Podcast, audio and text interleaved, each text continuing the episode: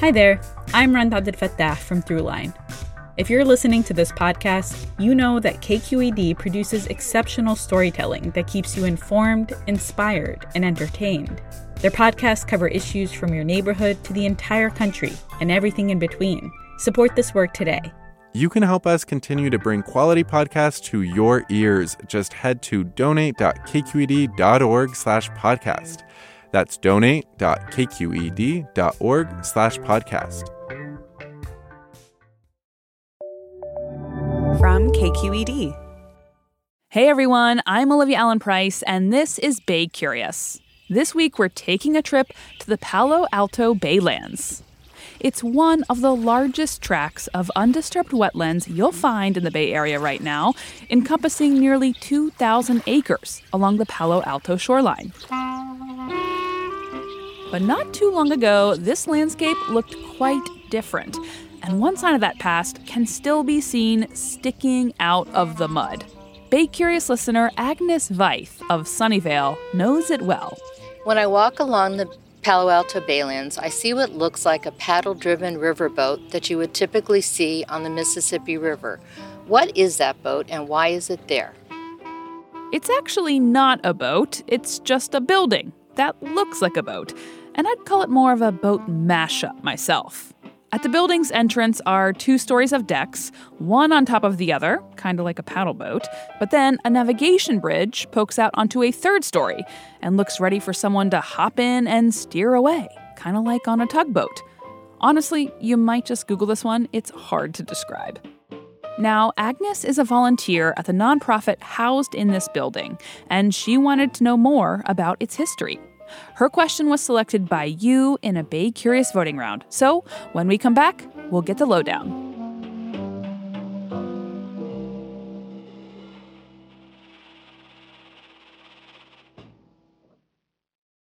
Support for Bay Curious comes from Sierra Nevada Brewing Company, committed to brewing things the right way since 1980 because when you're a family run brewery, there's no other way to do it. Sierra Nevada Brewing Company, still family owned, operated, and argued over. And be sure to stay tuned through the end of the show so you can play our monthly trivia game for a chance to win some cool prizes. Hey there, it's Olivia Allen Price, host of Bay Curious, the podcast. KQED Podcasts wants to thank listeners like you whose support makes this podcast possible. If you want to help us continue to make great content, visit donate.kqed.org slash podcasts. That's donate.kqed.org slash podcasts. And thanks. We sent KQED's Rachael Myrow to check out the building that looks like a boat. What's not to like about the Palo Alto Baylands? Well, really all the restored wetlands ringing the bay, just a few minutes away from the traffic clogged thoroughfares and the Palo Alto airport, stress melts off your shoulders as you saunter on trails that sit along still, silent waters. Periodically, you come across boardwalks that stretch into the wetlands, allowing you to stand above a growing expanse of mud and pickleweed. The restoration work off Palo Alto is so advanced, you'd have to know there was once a yacht harbor here to know there was. 63 year old Kevin Murray is old enough to remember. That harbor was alive and well. It was teeming with families, with teenagers, a bunch of sailboats. Oh man, it was a whole nother world. That harbor opened in 1928 with seagulls crying and water slapping against boats moored at the docks. Sounds you don't hear anymore because marshland doesn't have the same kind of audioscape. Anywho, like his dad and four older brothers, Murray was a Sea Scout, a maritime program of the Boy Scouts of America. He joined in 1974 at the age of 14 and rose up through the ranks from apprentice to vice commodore for the Western region. Over the years, he also became an amateur historian of the Sea Scouts on the peninsula. He's talked to old timers before they passed about the start of the harbor. And here we get to Agnes's question the Sea Scout building which opened in 1941.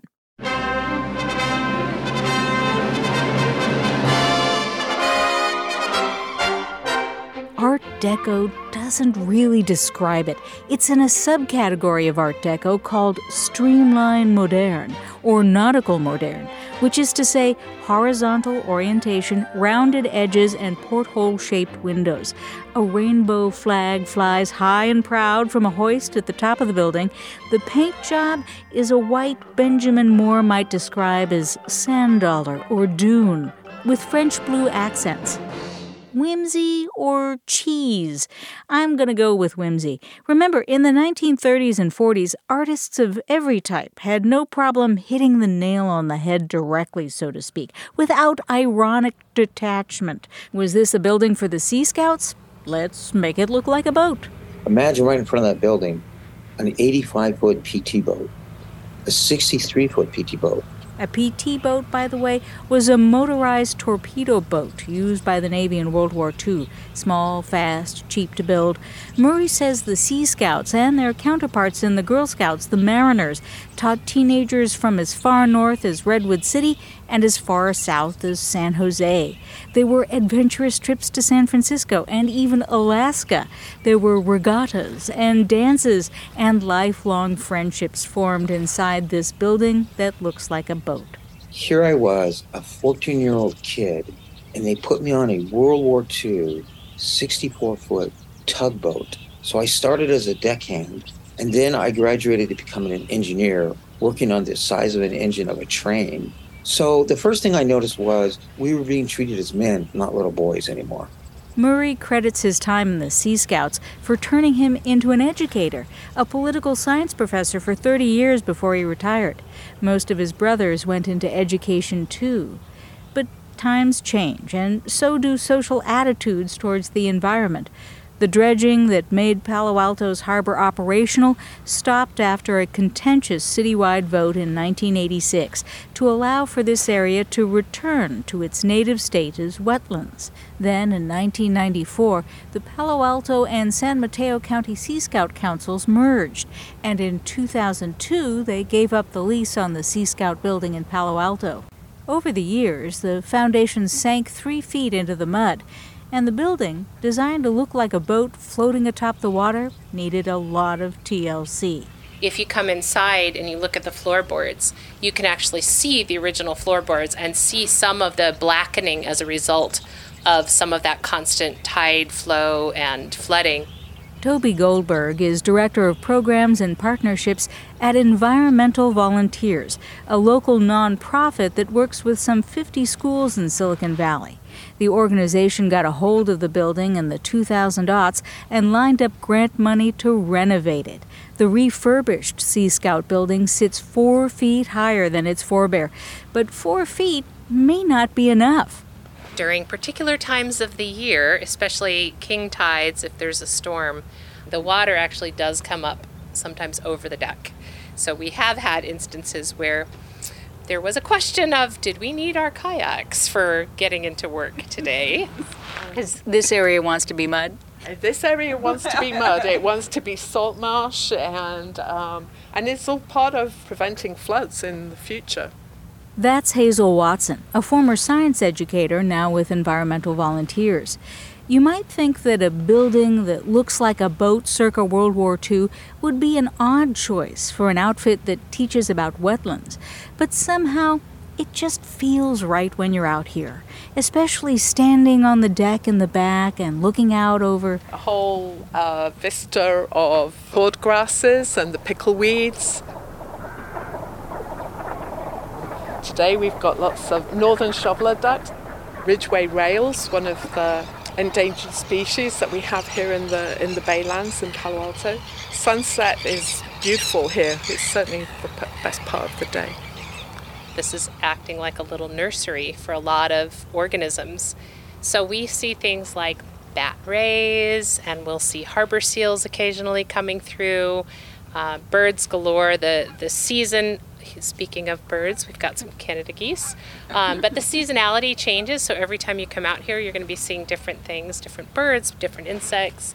You can see that all from the deck of this building that looks like a boat.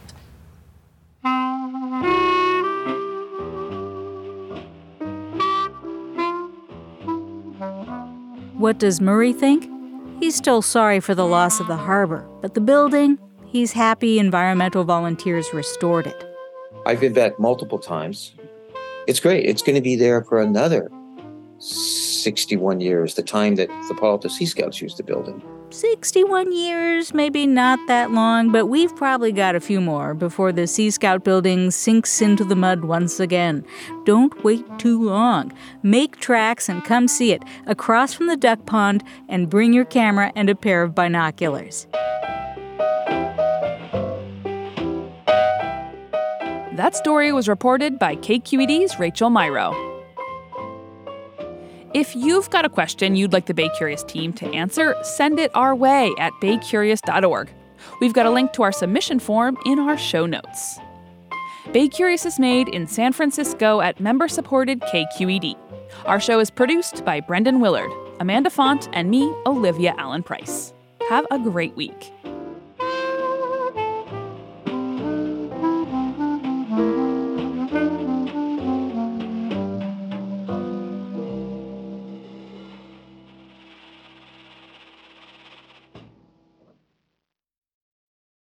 Hi, Bay Curious listeners. Are you ready to play May's trivia game? Every month, we read a question here at the end of our episode. You can give us your answers over at our website, kqed.org slash baycurious, or just click the link in the episode description. Out of the correct answers, we'll randomly choose one lucky winner to receive a cool prize package with Bay Curious swag and Sierra Nevada goodies. Okay, our question for the month is The world's longest running pillow fighting contest was held from 1966 to 2006 in what Bay Area town? Our trivia quiz is made possible by Sierra Nevada Brewing Company. Good luck! Hey, it's Avery Trufelman, host of Articles of Interest. And I've got to say, I've been a fan of KQED ever since I was a little kid and I would come out to San Francisco to visit my grandma. It was just what we'd always turn on every time we got in the car, every time we were making dinner and turning on the radio, was always KQED. And then over the years, I've become a massive fan of KQED podcasts because this is local reporting at its best. These are answers to questions you've always wanted to know, interviews with exciting, unusual voices, necessary journalism, all told with love and care and artistry. And did you know that a majority of KQED's funding actually comes from members? It's just people like you and me supporting the programs they love while also getting access to cool events, behind the scenes footage, and so much more. If you want to sign up and be a part of this amazing community, visit donate.kqed.org slash podcasts to become a member today. That's podcasts with an S. Thank you for listening and thank you for your support.